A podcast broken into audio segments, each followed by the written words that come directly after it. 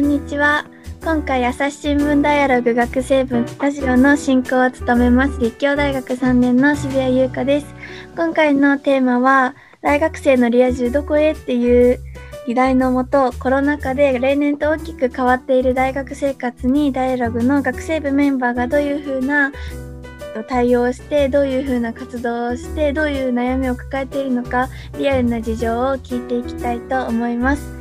早速参加してくれているダイアログのメンバーを紹介します。早稲田大学4年の中地さんと津田塾大学4年のあかりさんと早稲田大学3年のそうたくんです。よろしくお願いします。よろしくお願いします。はい。それではまず最近どんな活動をしているのかを一人一人に聞いていきたいと思います。それではまず大学4年生の中地さんどうですか？はい。えっ、ー、と、僕は教育実習を最近まで行っていました。えっ、ー、と、そうですね。えー、もともとは5月、6月で春にやる予定だったんですけど、まあ、コロナもあって、えっ、ー、と、急遽9月、10月の時期にやることになりました。でそうですね、まあ幸い就活とは被らなかったんですけど、えっ、と、まあそうだな。やっぱ、感染予防のために、まあ、手洗いうがいの徹底であったりとか、まあ、やっぱ僕は結構グループワークの授業をするのが好きだったんですけど、まあ、生徒とあまりねこうまあ、密になってはいけないってことでちょっとやりにくい中やっていました、まあ、他にも昼ご飯を一緒に食べたりとかお昼なんかお昼休み一緒に遊んだりとかそういったコミュニケーションができなかったのでまあそうだな。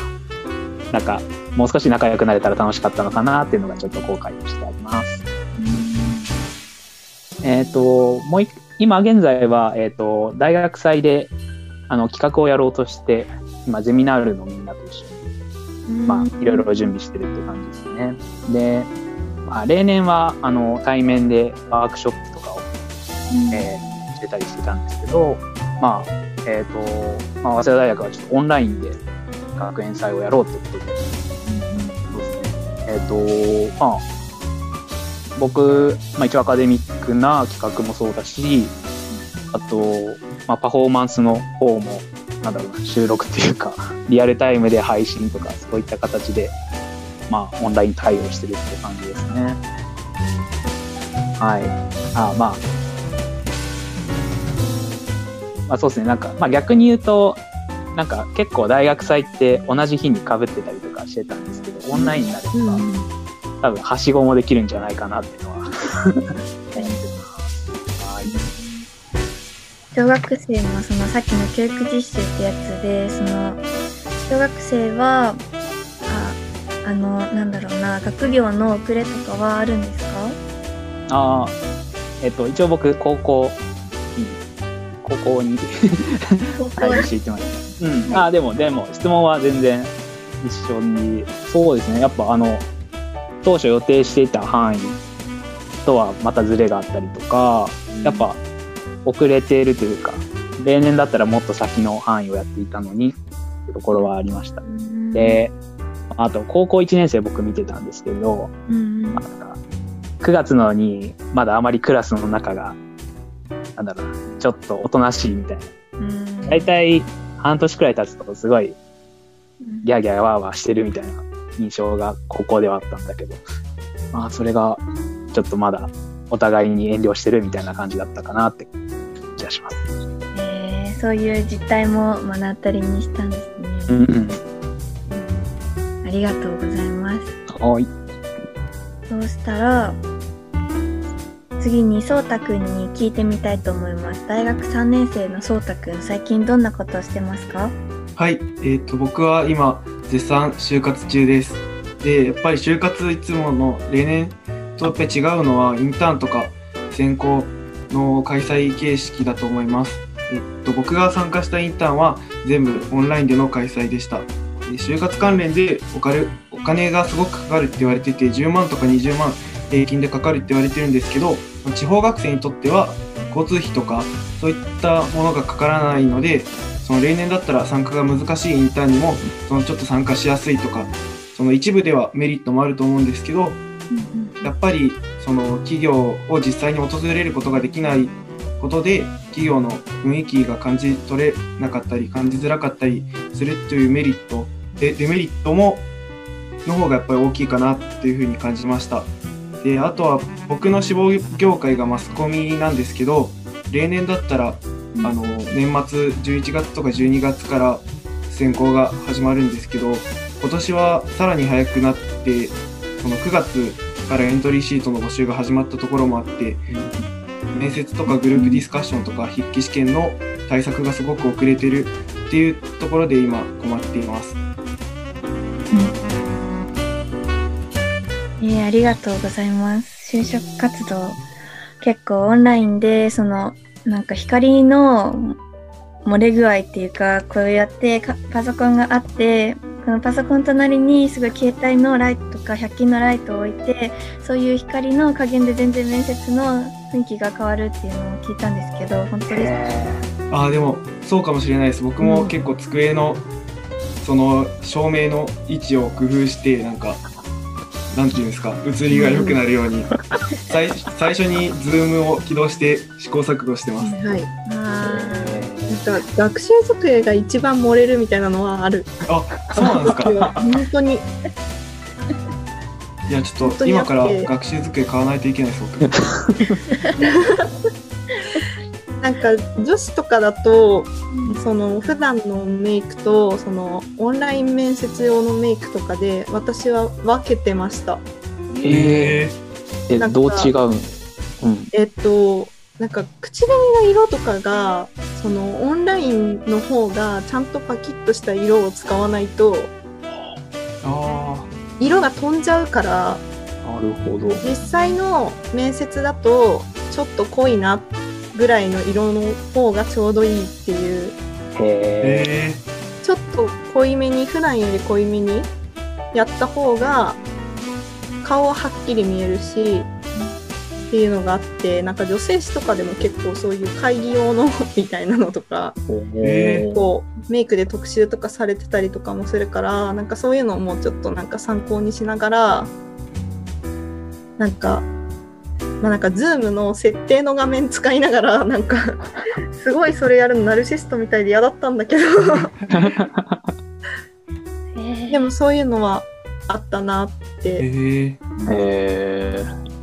確かにあのこれ Zoom の機能で画面を反転させるっていうのがあって、ーその向こうからどうやって見えているのかっていうのあが設定ができるんですけどそれでその反転した時に全然自分の見え方が違くてこれそれからかる、うん反転させて自分がどう見えるかを見るようにしてます。ー、え。ー、あ。はちょっと僕初もめてやると実践してみたいと。ちょっとしない？うん。本当に。そうですよね。あの普段だったらいらない配慮がたくさん必要で、まあそれもそれで一つの過ごし方ですよね。確かに。うん、ありがとうございます。そしたら次に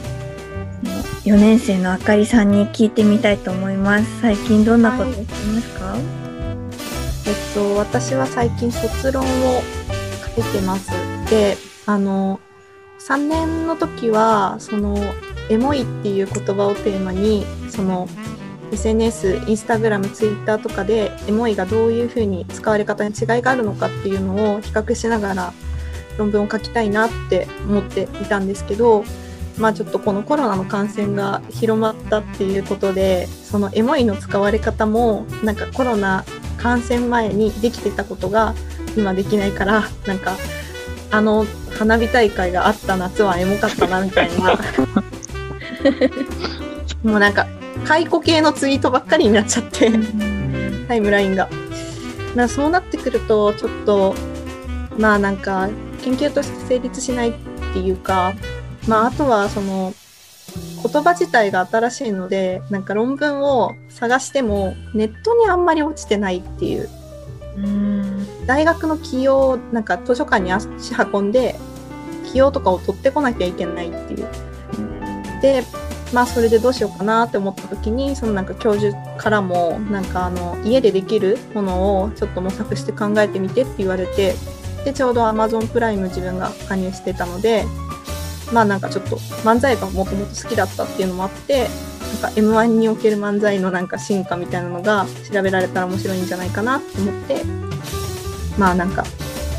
コロナによってちょっと卒論のテーマを変えたっていうのがあります。学校の図書館も行けないですもんねあんまり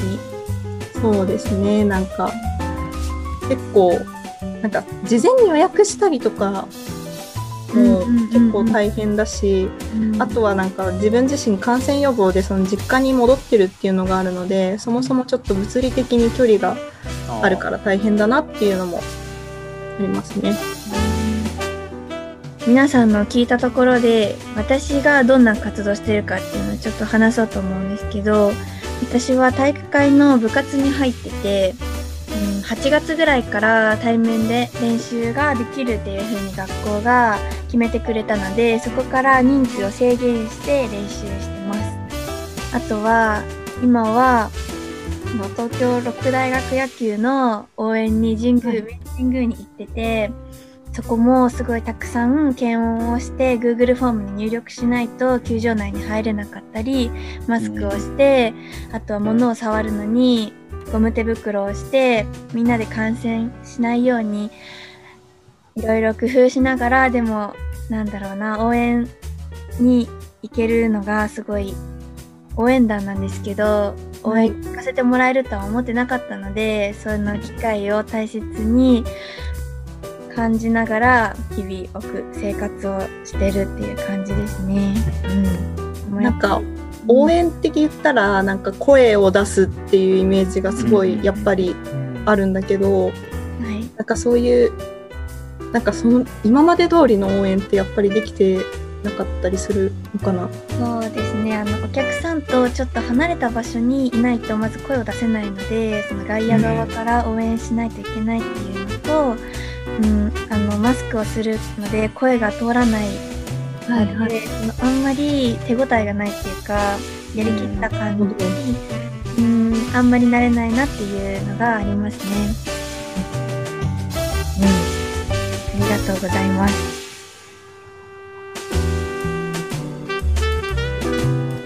そういえば僕さっきも軽く触れたんですけどやっぱりインターンとか面接がオンラインになっててその企業の雰囲気がどうしても感じづらくて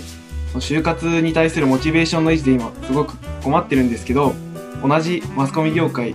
を志望されて就活されていたああかりさんにその就活期どのようにしてモチベーションを維持してたのかっていうのをちょっとお伺いしたいです。はい。えっと、私もその今中前くんが言ってくれたみたいに、そのマスコミ業界で就活してて、で、あの、私たち、その、まあ中地くんもそうなんですけど、その21冊にあたる面々って、その通常で、あの、就活がされると思いきや、コロナの感染が広く拡大して、まあなんか、企業の人事の方の方もすごくそのなんかオンラインへの移行になんか手間取ってるみたいな感じになってて、まあ私自身そのマスコミ業界だったりとかイベント業界とかもなんかまあ軒並みコーラの影響を受けて先行スケジュールめちゃめちゃみたいな感じですごいモチベーションの維持には苦労してたので、なんか、まあ私のアドバイスがなんか役に立つかはちょっとわかんないんですけど、なんか私はなんかちょっと、まあなんか他の業界を出し、の ES を出したりとかもしてたんですけど、まあなんかちょっと転機っていうか、一回なんかちょっと、まあなんか遅れたものはしょうがないって言って、まあなんか諦めたって言ったら言い方悪いんですけど、一回割り切っちゃったっていうのはすごい大きくて、でも、そしたらその空白、空いた空白の時間をどうする、どうやって使うかっていう風になった時に、なんかマスコミ業界だと、すごくあの、様々ななんかところに、分野に興味を持つことってすごい、あの、求められる部分だなって思ってたから、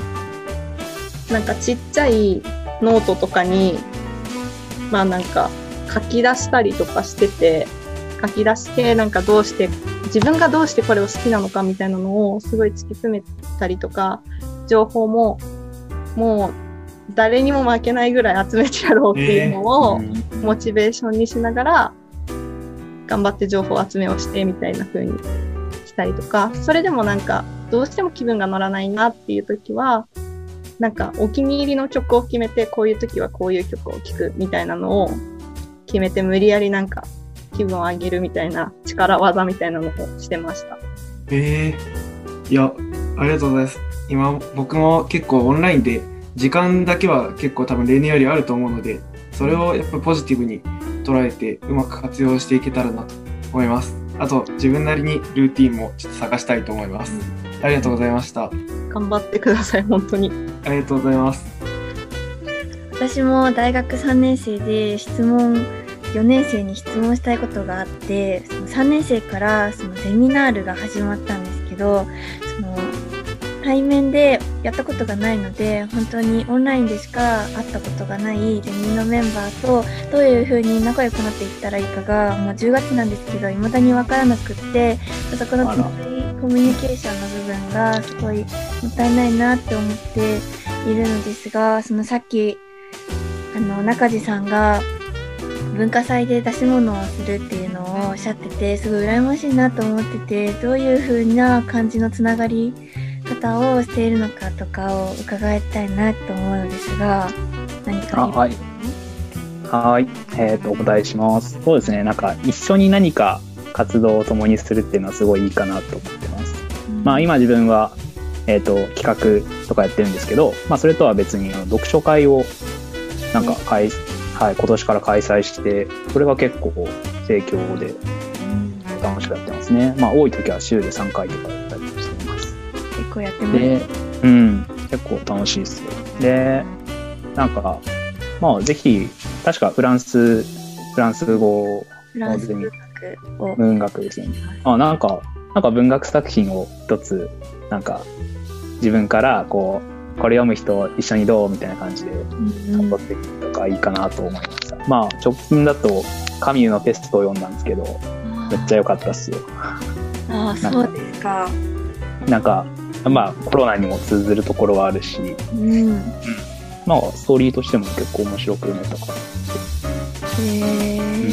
そういうアカデミックの部分でゼミの仲間とつながるっていうことか、うんうん。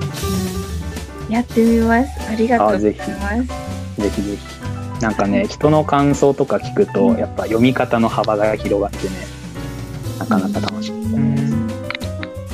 でお互いに感想を言い合う会っていう感じですよね。うんうん。なんか感想言い合ったりとか、ここわからないんだけど、どういう風に解釈したとか、か自分の、なんかな、理解できなかったところを、なんか一緒に協力して理解を深めていくみたいな。うん。曲ですね。オンラインでもなんかつながりを感じられますねうんうんうん。うんうんありがとうございますそんなこんなで皆さんが大学生のリア充どこへっていうテーマで話をしてきたんですけれども結構いろいろ工夫をして新しいことを始めててそのコロナ禍の中でもちゃんと充実した大学生せ大学生の生活を送ってるっていうのがすごい分かってもっともっといろいろ工夫できるなって思ったことがあったのでそれを参考にこれからも大学生を頑張っていきたいと思います。はい。ということで本日のラジオはこのくらいでおしまいにしたいと思います。皆さんありがとうございました。ありがとうございました。ありがとうございましたはい。次回のポッドキャストもお楽しみに。